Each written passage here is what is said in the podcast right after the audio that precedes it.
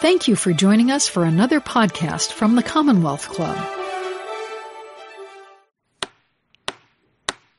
Welcome to the Commonwealth Club. I'm George Hammond, Chair of the Humanities Forum, which organized tonight's event.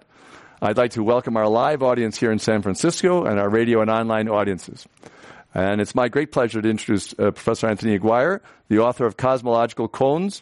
Very interesting look uh, from a physicist's point of view at, with an angle on how to de- deal with it, it differently on a lot of the issues that are going on that people are discussing in physics. Thanks a lot for coming.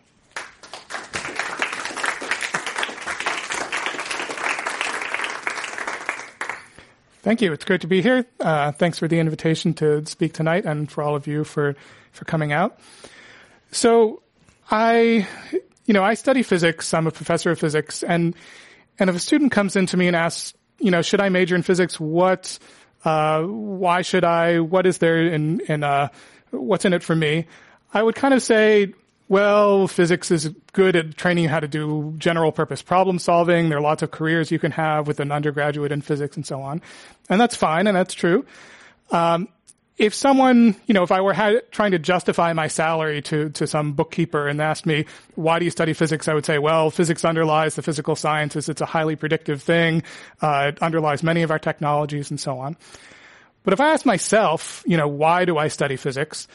Then the answer would be somewhat different. And the answer, I think, would, would come in two parts. And I suspect those two parts are, are part of the reason that all of you are here and that, and that people read books about physics who aren't professional physicists.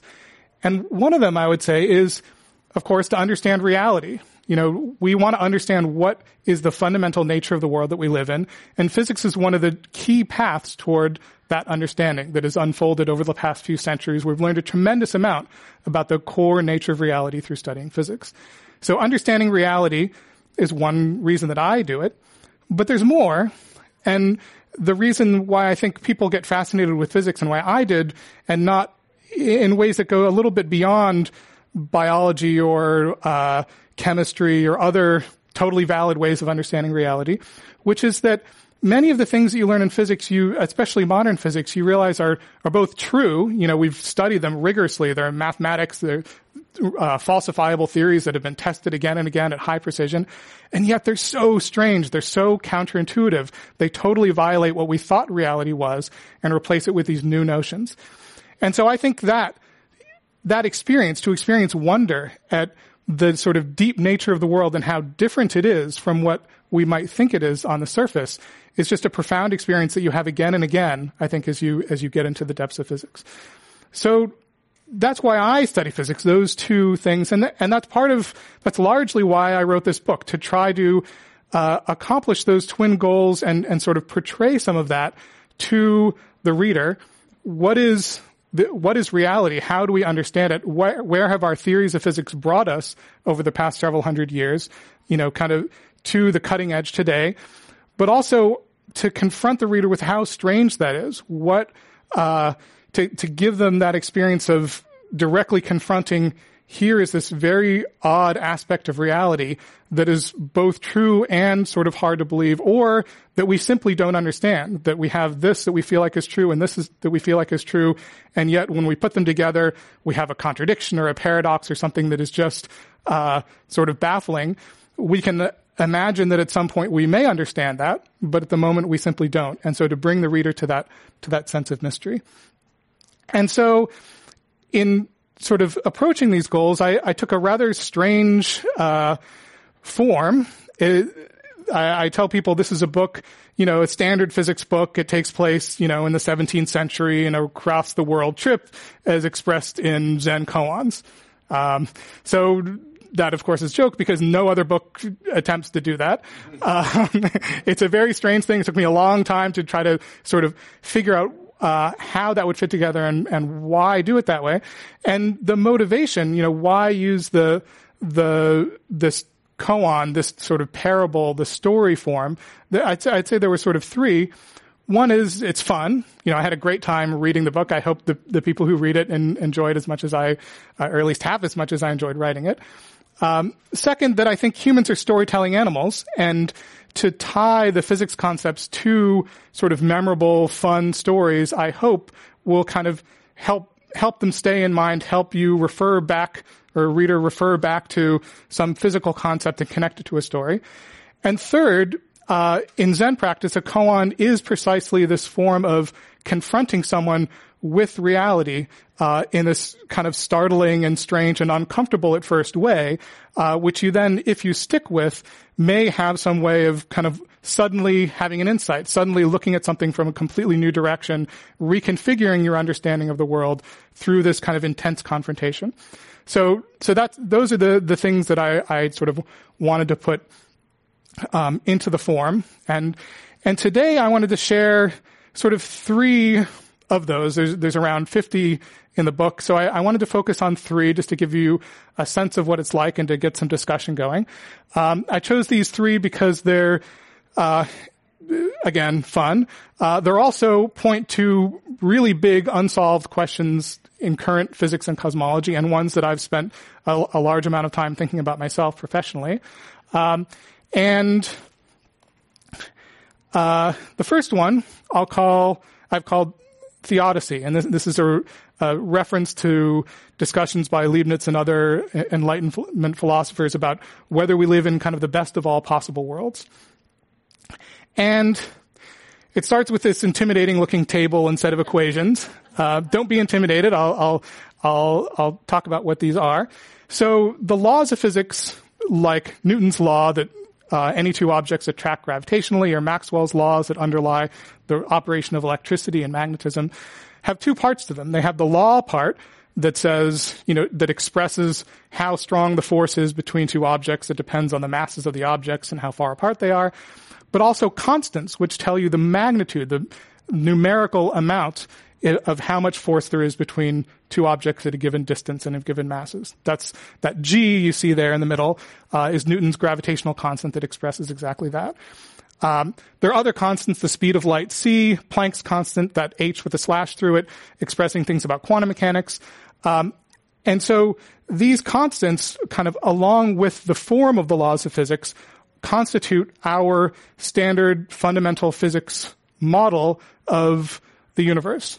And it turns out there are about 26 of those constants. Uh, lots of them, uh, some of them are like, uh, you see the first one, this alpha, that's called the fine structure constant. If you write these constants in a particular way, they just are numbers. Alpha is 1 137th. So some constants like the speed of light, that could be in meters per second or kilometers per hour or whatever. It would have different numbers. But if you express them in this way, they're just pure numbers. So 1 137th. This other thing, alpha sub g, that expresses how strong gravity is. Um, it has a value of about 10 to the minus 38. So a, a decimal point, 38 zeros, and then a 1. So this is an incredibly tiny number. There's another one, uh, the so-called cosmological constant, lambda. Um, this has to do with the discovery made in cosmology over the last couple of decades that the universe is expanding and accelerating in its expansion. So there's a something that is pervading the universe, often called dark energy, which is pushing everything apart. This is a major discovery in cosmology, but it can be boiled down to essentially one number, which is the amount of energy there is in empty space. Take away all the stuff, there's still energy. And if that's true, that energy will cause this repulsive force that pushes the universe apart. And the amount of energy is encoded in that symbol lambda, lambda. And it's another t- incredibly tiny number, 10 to the minus 122. Okay, so there's, those are three numbers that characterize aspects of the physical world. And there's a whole bunch more. 20 or 26 or so for the standard model of particle physics, another half a dozen or dozen for the model of cosmology, the Big Bang model of cosmology that we have worked out over the past few decades, uh, and is extremely successful in describing the universe from very early times up until the present. Okay, so there are these constants. They're baked into the universe at some level and, and part of the laws of physics. So what? Well, an interesting question you can ask is what ha- would happen, you know, where did 100, 137th come from? Or these other numbers, where'd they come from? Nobody knows, uh, is, the, is the short answer. Another question you can ask is, what would happen if they were a little different? So suppose instead of 1 137th, it was 1. This fine structure constant was 1. Well, it turns out that then the force between atoms would be, between positively charged particles and atoms would be so strong that essentially no heavy atoms like carbon and silicon and so on would exist. They would just not be stable. So there wouldn't be atoms. Chemistry would not exist or would be totally different. And things like us certainly would not exist. Complex creatures like us that can think and ask questions about the universe would not exist. What if alpha sub g were one or a tenth? Uh, then it turns out that almost everything in the universe would be a black hole. Okay? there would not be atoms again and planets and stars and things, a bunch of black holes. If it was much, much weaker, it would be probably the case that galaxies and structure and again, stars and planets and so on would not form in the uh, history of the universe, especially given if there were a cosmological constant. Or if the cosmological constant lambda were significantly bigger, no galaxies, no stars, no planets, nothing particularly interesting. So if these constants took significantly different values, stuff like us, complex, interesting structures that can be alive and can think and can, can compute and ask questions, wouldn't be here. So why did we get so lucky, it seeming, seems, that these take the kind of values that are compatible with things that can think about them? That's a hard question. And if you spend some time thinking about it, you can come up with a few possible ways to address that question. Okay. So one is we got lucky, right? the universe rolled the dice at the beginning and we needed, you know, 12 sixes and we just got them.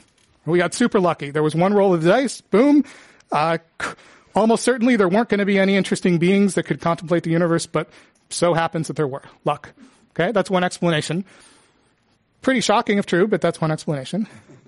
Uh, it could have been designed, right? There could be a divine creator or a super scientist creating universes in their basement or a mega nerd simulating universes on their laptop, something uh, where we are the end of a design process and the design process said, well, I want to choose parameters such that my universe is going to be interesting and have interesting stuff in it. Of course, you always have the question, well, why was the universe such that the super nerd or crazy scientist or whatever could exist, right? So it kind of pushes back the question, but design is certainly a way to address this, this issue. Uh, it could be what I call fecundity, that, that the sort of weird question that I pose is really an illusion because no matter what chant, what, what uh, values these t- things took, or even with different laws of physics, there might not be life like us, but there'd be something happening. There'd be something interesting. No matter what these values were, you know, maybe it would be really weird. Maybe it would be, you know, black hole beings or neutron star uh, things, or they'd be made of particles that we don't even know about. Uh, but there'd be something interesting happening there. That's a possibility, although there are many, many values of these parameters where the universe just seems incredibly boring. Like you can predict exactly what it would look like, and it's really boring. So that's a little hard to believe too. Um, and there's another answer, and to, to frame this answer, I'm, I'm going to do a little reading uh, from the book by a, a, chapter of the same name, Theodicy. Um, so I'll take you through that, and, and, then we'll see, I think, from this koan what the explanation is. Uh, so this again is, is one of these parables that you'll find in the book that is kind of bringing you to a, a physics question. This one takes place in Tripoli, Lebanon in 1610. Uh, and it's kind of early on in the journey around the world. Although smaller than Venice, the docks at Tripoli are every bit as noisy, crowded, and smelly. They also hold for you an air of mystery, since you first set foot in the Ottoman Empire as one of a growing number of visitors from Europe seeking adventure, and in your case, perhaps a bit of wisdom. You hope to quickly turn your small stake into a larger fortune to finance your further travels. Given your facility with numbers and languages and your tutelage with Galileo, that's where you start out with Galileo. It's a good, good place to start.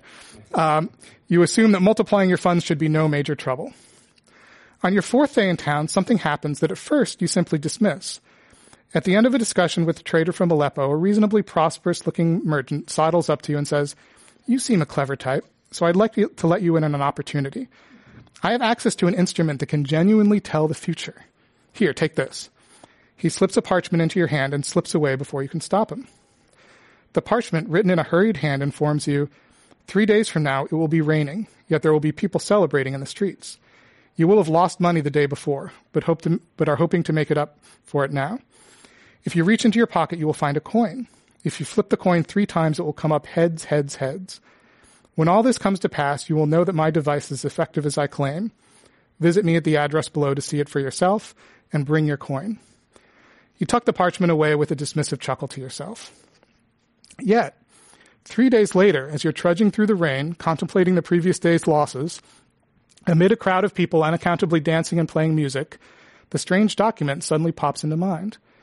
After verifying its terms and with some nervous trepidation, you reach into your pocket to find a coin. An uncanny feeling descends as you flip the coin. Heads, heads, heads. You cannot let it go nor resist the lure of the mystery. Upon your arrival at the address given in the letter, you knock and are admitted. You then immediately discover the merchant's true agenda as you're efficiently and brutally divested of your belongings, including your currency, and bundled down a staircase into a basement where you're locked up. Your captivity gives you ample opportunity to reflect on the events leading to your capture. How is the parchment so accurate? Could the predictions have been so vague as to have been true of anyone? No, they were quite specific. Could the merchant have simply guessed and been incredibly lucky?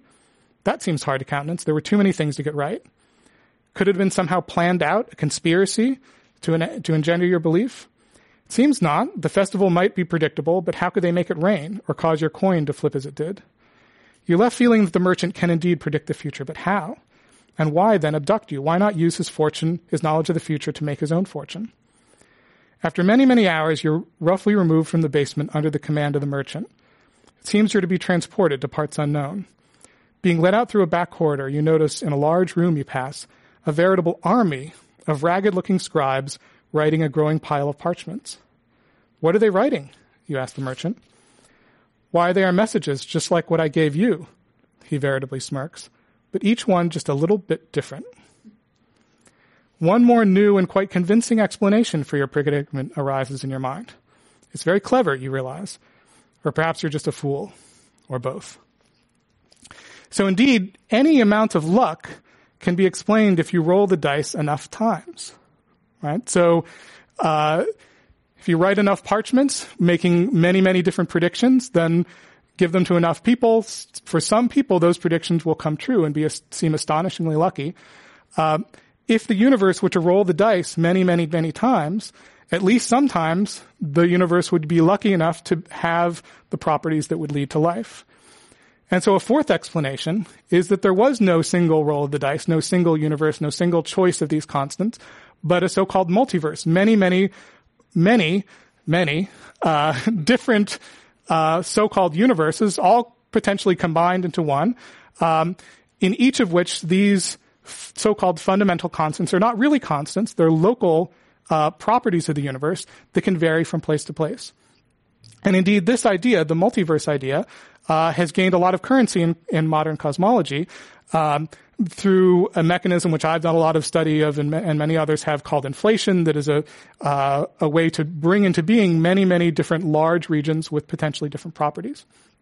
So that's another explanation. It's a, it's a somewhat compelling one, but I think the, rather than go into the depths of that explanation, I think the crucial thing is, uh, if you look at this question, how did we get so lucky as to have these values of these constants in a uh, in a way that is compatible with complex thinking beings, every one of those four answers, and it's very hard to come up with other answers that aren't essentially those four, every one of them is pretty weird, right? If you really think about it, we got that lucky, or there's a designer that we're all the product of, or that any set of physics rules or constants at all would lead to some form of bizarre life, or that there are other universes. Every one of those is weird. Um, and that's the nature of the universe. Sometimes there aren't any boring answers to a question. And those, I think, are the most fun questions. So the second tale I'd like to tell is about who cleans the universe. So, and we can start with who cleans the kitchen. Um, I would make some jokes because my uh, family is not here. Well, maybe I'll make them later. Um, they might listen. Um, so this kitchen as we know, uh, this is a clean kitchen pictured. That means that the plates are kind of in the right places. The spatulas, the refrigerator door is closed for once. You know, the um, things are put away. What does that really mean? Well, we can think of the state of the kitchen as a description of all the different elements of the kitchen, all the plates, all the utensils, all the chairs, and so on. And where each one of them is and maybe which direction it's facing and how fast it's moving or something like that. So the whole list of all those aspects of the kitchen, we could call that a state of the kitchen. And it could be some big list of numbers like this plate three is at this position and that angle and so on. Okay. And then we can think of the set of all possible states the kitchen could have. There are many, many, many, many, many of them, of course. Um, but we're going to simplify it into this nice little simple picture. It's a two-dimensional diagram instead of like a thousand dimensional or 10 to the 10,000 dimensional one. Uh, but it's a, a two dimensional one. And the idea is just that each point on this diagram, each spot you can point to corresponds to one of those states of the kitchen. Okay. What that also means is that if I go in and move a chair, I change the state of the kitchen from one to the other. And so I move a little bit on this diagram. So I can imagine uh, an evolution of the kitchen, like if I went in and moved some stuff around, it would correspond to some line moving around on this graph. Uh, if I let my kids loose in the kitchen, it would correspond to some other line moving around on this graph. Okay, so those are all the states of the kitchen. Now I want to label them by which of those states I would call very clean, which one I would call somewhat clean, which one's somewhat dirty, which one's very dirty. And that's kind of a subjective thing at some level. Um, but at another level, it's not that subjective. We're pretty much going to agree one kitchen is pretty clean and another kitchen is very dirty. Um, what's also very clear, though, is that the set of states that we would call very clean is going to be really, really small compared to the set of states that we call dirty or very dirty or something like that, right? There are very few places you can put forks in your kitchen where they're tidy, and many, many places you can stick a fork in your kitchen that will make the kitchen a little messier. So we can partition up this space into these different categories, but it'll be a really, really tiny area that is clean, bigger area that's somewhat clean, bigger area that's somewhat dirty, very big area that's very dirty. Okay, so what does that mean? What it means it is if we go into the kitchen and is very clean, and we sort of just start changing the state of the kitchen in some way, we're very likely to make the kitchen dirtier right? Because there's just lots more ways it can be dirty than ways it can be clean. So if we're not deliberately trying to clean it, if we're just kind of moving stuff at random, uh, we are going to make the kitchen dirtier. And it's almost entirely unlikely that if we move into the, you know, that if a tornado comes through the kitchen or my son, that they're going to, the kitchen is just going to somehow become more clean, right? Um, because they're just moving it around and they're almost certainly going to make it dirtier. This is what's called the second law of thermodynamics in action. So, so we can formally define things in just that way. Um, so there's something in physics called entropy. We can think of entropy as uh, a quantity that's com- that is connected with one of those descriptions. So we could call those four levels of description dirty, somewhat dirty, somewhat clean, very clean, kind of states of the kitchen, and each one of them was, would have an entropy. And the entropy is related to how many states of the kitchen correspond to that description. So the entropy of a clean kitchen is very low. The entropy of a very dirty kitchen is high. The second law of thermodynamics say that says that entropy is tends to increase. It's non-decreasing. And what that means is that under the f- sort of laws of physics, which are more like, you know, a, a four-year-old than a, than a cleaning agent, the kitchen will just wander around, or any system will wander around in its state space and will tend to go to higher and higher entropy. So that second law is nothing other than, you know, the tendency of things to get messier. We can also define a quantity that's kind of the opposite of entropy. We could call it order. That is the maximum disorder a system can have or the maximum entropy a system can have minus the entropy that it has now. So you could say that the kitchen is has zero order when it's completely, absolutely, totally messy, and it has lots of order when it's very clean.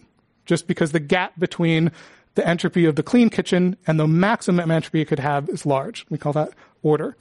So the second law, in that sense, says that order decays. It goes away. Okay? So then the question is, how is order created? That is, if order goes away, how do we find orderly things in the world? There, there are lots of things that are low entropy. Um, how are they still around if that order just tends to go away? So one explanation for that is that an agent can create order. So if I go into the kitchen, I can find it messy, uh, and if I'm properly motivated, I can cause its evolution to go to one of those cleaner states, right? So I can just do that. I can choose an evolution through the state space to make it clean. Well, that's fine, but you know, I'm kind of limited. I'm uh, also subject to the second law. So you know, if you consider me and the kitchen together, I might clean, but I get a little tired of cleaning after a while. I might have digested a little bit of food. I need to eat a little bit more. Uh, and that's because I'm creating entropy in myself as I clean the kitchen. So if I want to keep cleaning the kitchen or keep the kitchen clean, I'm going to have to eat food, which essentially is low entropy stuff, and I'm going to have to let the entropy of that stuff and me and the kitchen all increase while I keep the entropy of the kitchen low. That is, I can create order in the kitchen, but at the expense of disorder in me. And I have to imbibe more disordered, more ordered stuff if I want to keep doing that. So I can appeal to a larger system, and that, that, that means that I can appeal to a larger system. If I want to keep this one orderly, I can sort of dump my disorder somewhere else. I can take order from it, or I can dump disorder into a larger system. Same thing with a refrigerator, right? If you, the refrigerator cools down the stuff inside it, but it doesn't do that for free. That cool stuff is more orderly, but it gives off a bunch of heat. And if you try to cool a room down by just putting a refrigerator in it and opening it up, it'll feel good for a little while, but in the long term, it won't work because the amount of hot stuff, the entropy that it's releasing will overwhelm the amount of cooling that you've done and the whole room overall will get hotter. So you can appeal to a larger system to make order, but you can then say, well, okay, you can appeal to that larger system, but why is there order in that larger system? Why is there a highly ordered set of food that I can eat? Well, at some level, that's because you can grow food using sunlight. Sunlight is a low entropy, very highly ordered source of energy that comes from the sun. But wait a minute, why is the sun so highly ordered? And so you can see that you can go to larger systems, but each of these larger systems is still subject to the second law, still subject to the t- decay of order. Why does it have the order that it has? And what you see is that you can keep pushing this back um, farther and farther, and and I, I, give it in the form of this somewhat different in format koan than than the last one. Uh, this takes this is a dialogue between uh, a cook and uh, a teacher. The teacher says, "The honored one states that all ordered things are impermanent and tend to fall into disorder." The cook says, "Indeed, look at this moldy rice." The world is old. Why has the kitchen not long ago dissolved into dust? Perhaps order arises from disorder. Does the kitchen clean itself? It does when I'm in the kitchen. This is what we've discussed. But where does your breakfast come from? The sunlight and the rain? Why does the sun shine? Because it was born. Who gave birth to the sun? The universe? Who cleans the universe? that is, we can appeal to larger and larger systems to say, where did the order come from? Where does the entropy go? But at some point we get to the universe it's kind of the ultimate large system. How did the, why does the universe have all this order in it that we inherit through galaxies and stars and sunlight and clouds, sunlight in the rain and food and so on to keep the kitchen clean? And the question of why does the universe have all this order? Why did the universe start out very low entropy and why does the universe have so much lower entropy than it could have? The answer to that question, we don't know. Nobody knows. Period. Uh, there are semi answers to that question again in this theory of inflation that I talked about earlier, but the short answer is that nobody knows the answer to this question. It is simply a fundamental uh, mystery in cosmology at the moment, and is in some sense the biggest mystery in cosmology because everything in the universe is sort of made of order, just as much as it's made of uh, energy or of protons, electrons, and, and neutrons. It's made of order all of that order is inherited from the very ordered early state of the universe. The explanation for that very ordered early state of the universe is absent. So there you go. You are listening to the Commonwealth Club of California. Hear thousands of our podcasts on iTunes, Google Play, and Stitcher. Learn about our travel programs to exciting domestic and international destinations. And when you're in the Bay Area, please join us live for any of our 500 programs each year. You can find us online at commonwealthclub.org. Now back to our program.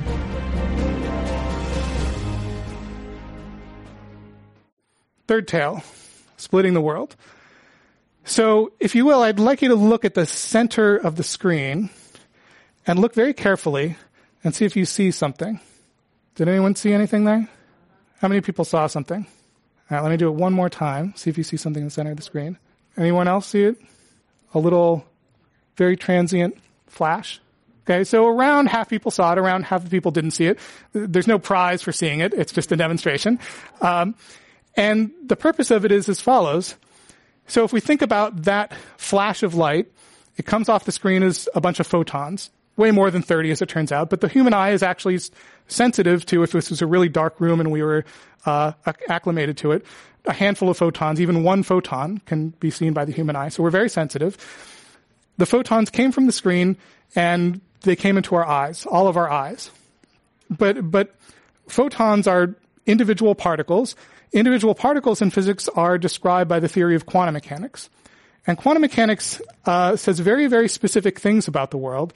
In particular, that if I have a set of photons, there isn't a single number of photons that is in that set. Okay, it's basically impossible to have exactly 30 photons. There's always going to be a combination of different numbers of photons in a physical system. And quantum mechanics calls this a superposition. We can call it simply uh, a simplified version of this would say that there's both emanating from the screen 30 photons and 40 photons. The state of the photons exiting the screen is such that it is both 30 and 40. So this is a very strange thing about quantum mechanics, right? We're used to things having definite values, and quantum mechanics tells us that there isn't a definite answer to the question, how many photons are coming off the screen? But you would think, well, maybe there's an ambiguity in that, but once we see it, it's one or the other. It's either 30 or 40. But that's also not quite what quantum mechanics tells you. What it actually tells you is that as, insofar as quantum mechanics describes everything, and, and that seems to be the case in physics, at least thus far, it says that quantum mechanics also describes the matter in your eye. And what actually happens when the photons go into your eye is that they just, through the, the laws of physics, get mixed up in the atoms that are composing your eye and create a new quantum state describing the photons and your eye. But it has this nature. It's a combination of an eye that has 30 photons in it and an eye that had 40 photons in it. Okay, not one or the other. They're both in the mathematics. But then you can say, okay, well, those photons uh, got absorbed by some rods in the back of your eye and your retina, and the rods fired and sent nerve signals. Um, but again, as long as quantum mechanics describes those rods or the nerve signals, you can see where this is going. We now have two sets of nerves, two brains, both described mathematically in quantum mechanics as there. But in one of those brains, the brain registers, I saw the little blink of light. And in the other one, I didn't see the little blink of light.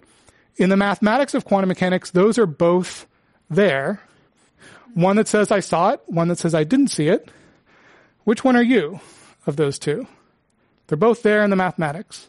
Now, this is a puzzle that's been sitting around for a hundred years or so, um, and there are a few things we can talk, we can say about it. So the one thing is, the world is not deterministic. Okay, that is, there's a set of equations in quantum mechanics, and those equations are deterministic. So the laws that say how that state of the system evolves, that it goes from uh, two sets of photons and one eye and so on into the combination of two different brains, that is deterministic, as it turns out. But if we ask uh, at the level of uh, what happens, say, to a person in a room looking at the wall, um, one present, that is the present before I flash the light, leads to many futures. There is a future in the mathematics in which each of you saw the photon, saw the thing, and says, "Oh, I saw it," and in which of, in and in which each of you didn't see it. They're both in the mathematics. Yet you experienced only one of those two things, right? You didn't experience both. There's only one. So how do we make sense of that? So, so that is the mathematics that is described by quantum mechanics doesn't match the reality that is there in that particular sense. That the mathematics says that there are two branches, there are two outcomes, but what we experience is one of them. And there are a couple of different ways of looking at it. Two, two chief ways of looking at it that have arisen, and there are a few others that are sort of less popular. Both of them very strange. So one says, okay, there's the math, but it's not really in one-to-one correspondence with reality. There's something extra, like there's one of those outcomes that they both have the same mathematical description, that they're in the state of the universe, but one of them actually happened. It has an extra property beyond the math that is having happenedness. Um, it's there in one of them, but not the other for some reason. And which one ends up with that property is kind of random, and that's where randomness comes into quantum mechanics, but it's in one of the others, but it goes beyond the mathematics of quantum mechanics. And there's no other description of it. So, so one of the strange things about quantum mechanics is you might think, uh, one of these comes true, but there's some reason that one of them happens and the other one didn't. But there is nothing in quantum mechanics and in any of the extensions that people that that really are able to make sense of in which that extra thing can be uh, described mathematically. So it's there, but it isn't a part of the mathematics. It's this extra reality that goes beyond the math. So this is one possibility. Very weird.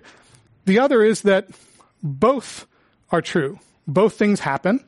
There's one of you that saw the flash. There's one of you that didn't see the flash. They're both equally real. They both exist. You only are one of them, but the other one is there as well, somewhere uh, out there. This is called the many worlds version of quantum mechanics, and it's at least as weird as the other one, right? That the universe is constantly splitting into many, many, many possibilities, uh, and many, many, many realities, because all possibilities are realized.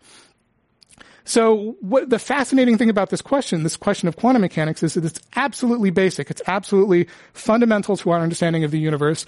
The predictions of quantum mechanics statistically, when it creates probabilities for things, are just spot on. And yet we have no clue at this level, like, are there multiple U's or just one in some weird beyond the mathematics way? We have no clue how to think about the meaning of this theory of quantum mechanics that is so clearly true.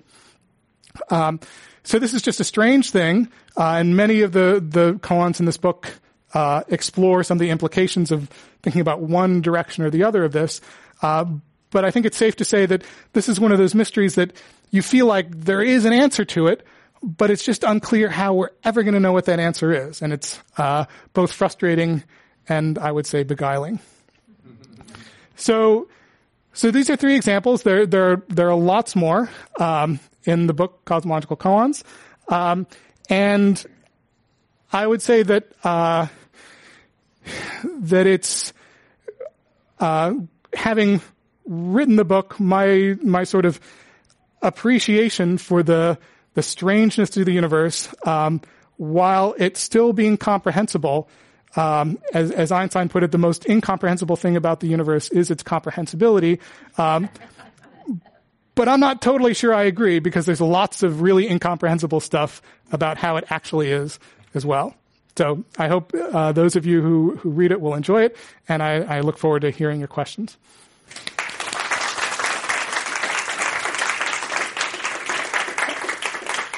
I'd like to remind our radio and online audiences that they're listening to Professor Anthony Aguirre speaking about his book, Cosmological Koans. Um, on the entropy, on the second one, mm-hmm. um, there's uh, localized anti-entropic behavior. I mean, we can make a Commonwealth Club building, we can, you know, put things together, we can make things happen. But as you said, that, that there's a certain amount of heat that, that is created because of that. Right. And isn't, isn't the question about the, the, when you get to the big picture, whether it's a closed system or an open system? Well, the universe is hard to make an open system, right? Because the universe yeah. is everything there. So, exactly. so, so, there you, you sort of can't avoid the paradox. You can keep pushing it back, if you mm-hmm. like, as you say. Um, if you say, as long as it's an open system, then the entropy can go down. And that's absolutely true because mm-hmm. in some larger system that contains that, the entropy might go up, but you can, at the expense of higher entropy in one part, lower the entropy in another. And that's just what a refrigerator does or mm-hmm. someone cleaning the kitchen. But the universe, you're kind of stuck because what larger system are you going to appeal to? Mm-hmm. Um, and one answer might be the multiverse. So, mm-hmm. so this is one way of looking at this question is to say, uh, is there a way, if there's a multiverse, uh, is there a way in which the universe, the, the entropy in our universe can start low somehow at the expense of more entropy elsewhere?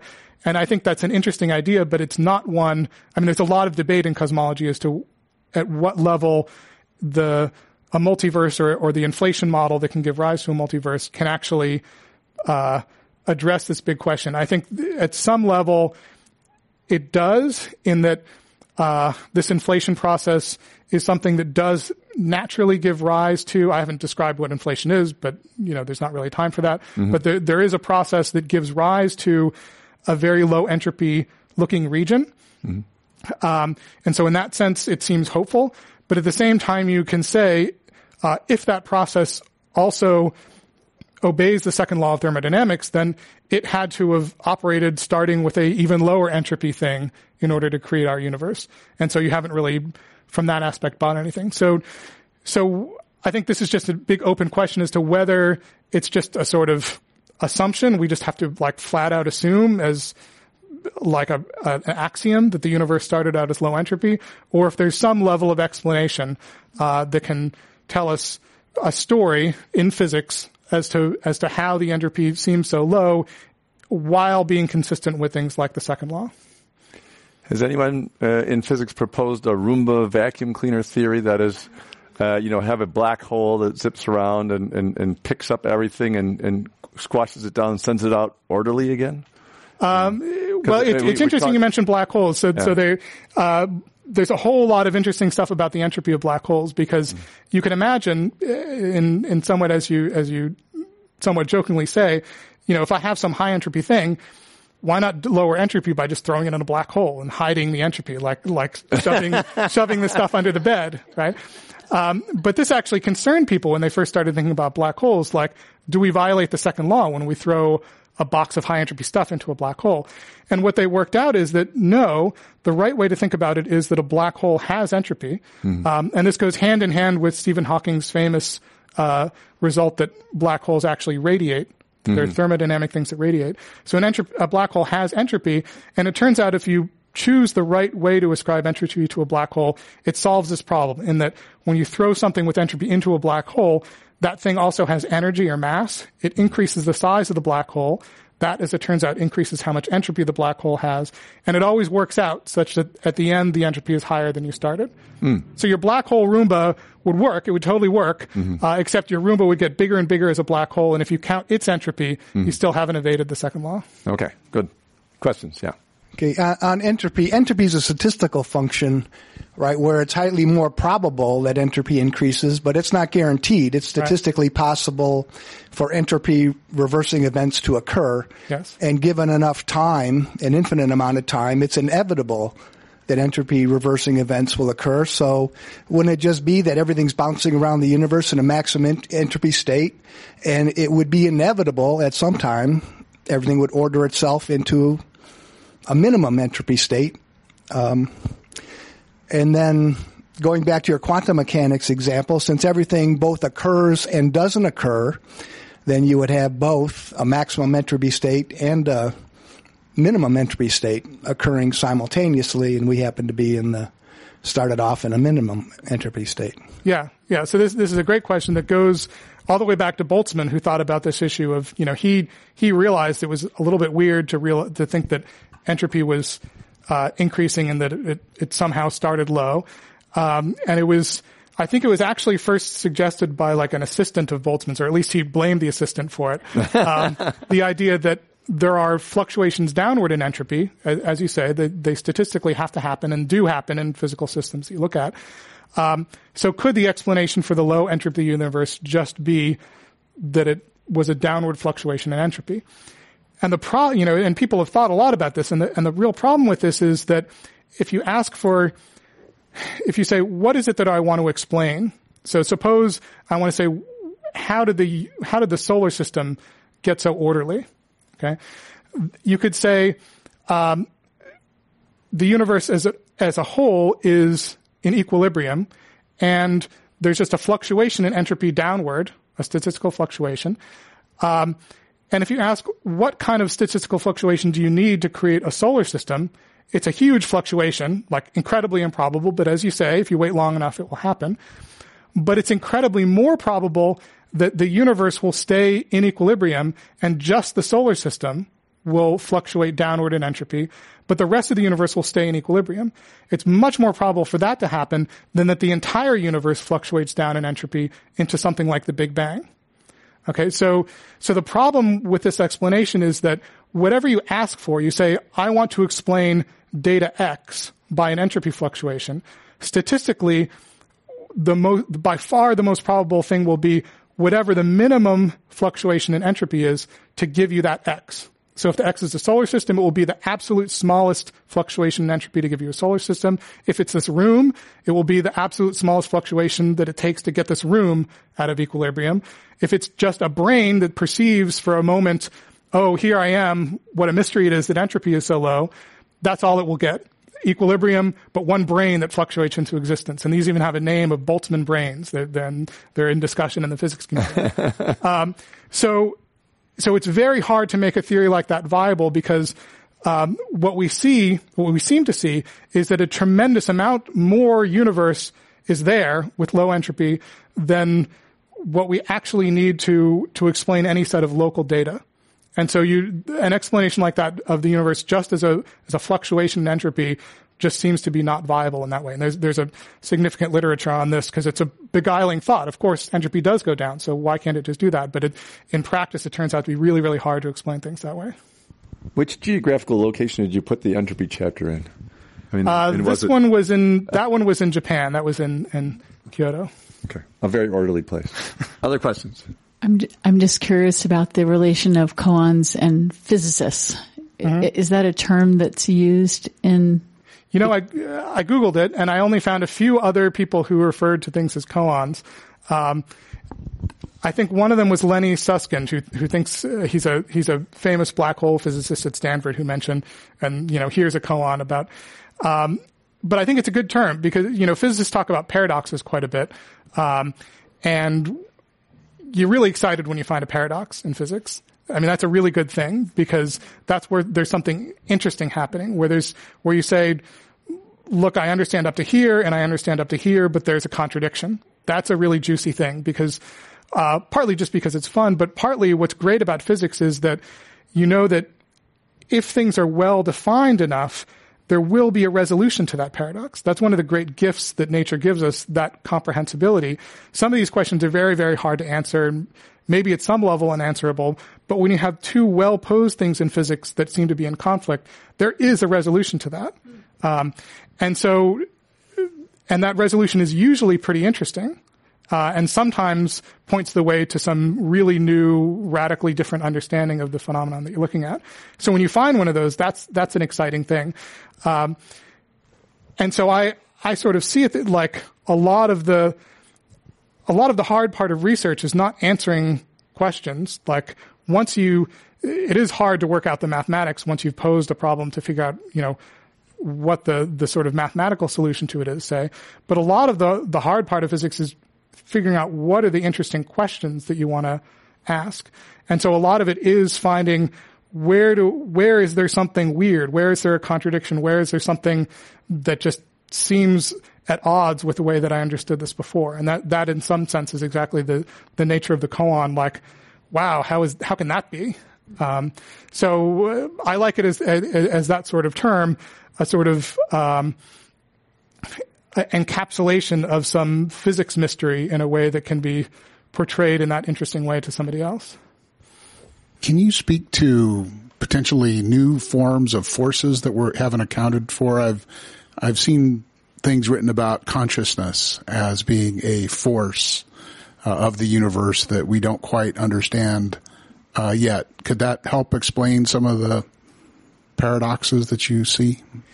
Yeah, I so I something that probably hasn't become clear from from the particular choices of koans that I made here is that as the book goes on, it gets somewhat more sort of philosophical and is making, I would say, a a kind of case about the the nature of reality, which is that in a lot of ways we talk about physicists are are, are, tend to do this, and and whether it's admirable or or they should feel guilty, I don't know, but physicists tend to think about things as um, everything is physics and, and the other stuff is kind of details that can that can be worked out, mm-hmm. right? That that there's a correct, true understanding of things that's in terms of quarks or superstrings or atoms or whatever, on you know, obeying the standard model of particle physics.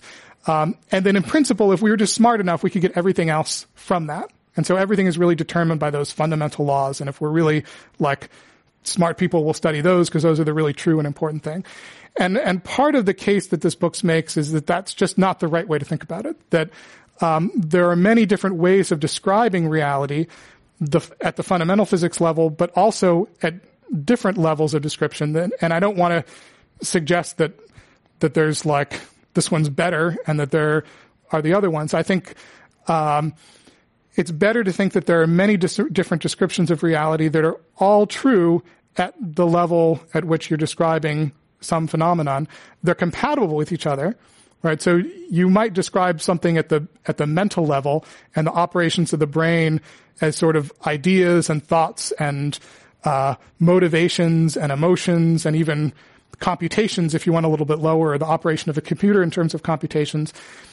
All those things are going to be compatible with other fundamental laws of physics, like, you know, just imagining that I can walk off this podium and just hover in midair is not going to happen. Like my, although the laws that describe my body and my mind are, uh, much better discussed in terms of things like uh, motivations and thoughts and uh, desires and things like that. Um, that doesn't mean that that I'm not subject to those same fundamental laws. Um, but at the same time, I think they are in many ways not determined by those fundamental laws. So to go from the fundamental description to the description of, say, a mind, there are all kinds of extra things that are added in as you go up the again, I, I, shouldn't. As you go over to the to the mental level from from that level of atoms and particles and things, um, and those things, those extra things are not sort of extra physical things. They're not like different energies or other forces or something like that. I believe um, they're things that are described within science, but they aren't part of that fundamental description, and they should be thought of at a as a sort of different level of reality uh, that is just as valid and real to talk about this level of reality as it is to talk about that level. So, so I I don't see um, the addition of extra sort of forces as such being useful, like forces on the same plane as electromagnetism or dark energy or something. Like we we know the ones that are that are operating in day to day life. And if and if there were a new one, that would be really exciting and but but very hard because the forces that we know about explain a tremendous amount of stuff, and it's very hard to find an experiment that isn't explained with the standard model of particle physics. Um, at the same time, I think there are lots of parts of reality for which those forces just are. It, it's utterly useless to think of those levels of reality in terms of those forces. You know, if you want to describe what a computer is doing, um, talking about the the like interatomic forces in the uh, in the makeup of the computer is useful for designing the transistors, um, and the transistors are useful designing the computer. But to talk about what the computer is going to do, I want to be talking about things like uh, code and you know, commands to the operating system and what operating system it's running and things like that. That's the proper level of description. And to get that from the other one is simply not a possible task. So, and especially with biological systems, I think it's extra difficult uh, because the, the, there simply isn't going to be a like a really direct mapping from that atom level description to what's happening at the mental level. So I think, uh, and this goes for questions like. Um, what is mine? And questions like you know whether we have free will. I think there are questions that are happening on one level of description of reality that are constrained by but just not determined by those other levels. So so that's a long answer to that question but I, but but that's sort of the case that i i would say i lay out in the later chapters of this. Another question do you do you deal with maybe not the paradox, but the conflict between quantum mechanics and, and relativity theory because that's been around for a long time? It's a great one. I, I, there's so many interesting questions that didn't make it into this book. I mean, it's a pretty thick book, but there are lots. there are lots that didn't. Quantum gravity is not in there. Lots of questions about black holes are not in there. Mm. Lots of aspects of quantum mechanics. Uh, I mean, I I hesitate to, to say that I would write a second one like this, but, but I may, maybe some articles or something, because there are lots more bouncing around in my mind. Quantum gravity, I don't really, I don't really tackle in this, mm-hmm. I would say. How did you come up with the idea for the geographical, you know, link to all the questions? Yeah, I think, uh, I wanted to, I think it started with the, you know, I wanted to, to pose this koan, uh, that had Galileo in it. So I thought, okay, I'm just going to put Galileo in there. And then I posed another one that had, uh, that had Dogen, Eihei Dogen, a, a 12th century uh, Zen philosopher or, or adept in it. And so I kept filling them in, and then it got sort of terribly confusing because there were all these different time periods and all these different people. And I thought it would be nice to just have it make one continuous uh, story. So I kind of this is part of what took so long writing this book. I continually reimagined it. So mm-hmm. so then at some point I decided it would all take place sort of at the same time, and then fit them together into this narrative and into and where there's kind of a storyline at some mm-hmm. level. Um, so that took a lot of work, but was a tremendous amount of fun just figuring out the connection between historical figures. I learned more about early 17th century world history than I ever anticipated that I would. Um, not that you should believe any of the history in this book. Strong disclaimer there, but but it was fun for me to learn about that. Um, so it just sort of evolved steadily from that starting point, I would say. That's a, a unique way to uh, lay out physics questions. Have the other physicists, uh, you know, liked it, disliked it? Do you, I mean, uh, have you had a lot of reaction from your colleagues? I th- yeah, I think physicists tend to like it because they, you know, they know a lot of the physics. So for them, it's kind of fun to read it. Mm-hmm. I mean, it, a, a, my colleagues who I talk about these questions with all the time would most enjoy kind of reading the koans themselves and seeing, Right. oh, that one's about this, mm-hmm. you know, and, and seeing the storyline. So yeah, I think I, I've gotten, I've gotten pretty good feedback from, from the, the people that I'd like to talk about these questions with. Um, so yeah, yeah, they, they, none of them, I have, I've, I've gotten surprisingly little like, oh, you're, you're infecting physics with this weird Zen koan stuff. Because I, I think, um, there, there, there are books that, that sort of take, you know, anything and put the word quantum in front of it. Yeah. And, you know, and, and that's not what this is, obviously. This is, this is the sort of physics and philosophy and, and reality book, but is not, um, it doesn't have an agenda of, of kind of taking Eastern mysticism and smashing it together with physics in some way. Yeah. Um, our, our last that's not the speaker on quantum mechanics dissed Deepak Chopra for, for, for that with his Right. with his that approach. You can use the word quantum, and so uh, that was that was a great talk on something extremely abstract, and it's a great great idea for the narrative to to run the ideas through. I mean, that's a very unique way of looking at it. So thank you very much. Thank you. It's been great to be here. And so ends another event at the Commonwealth Club in its 117th year of enlightened discussion.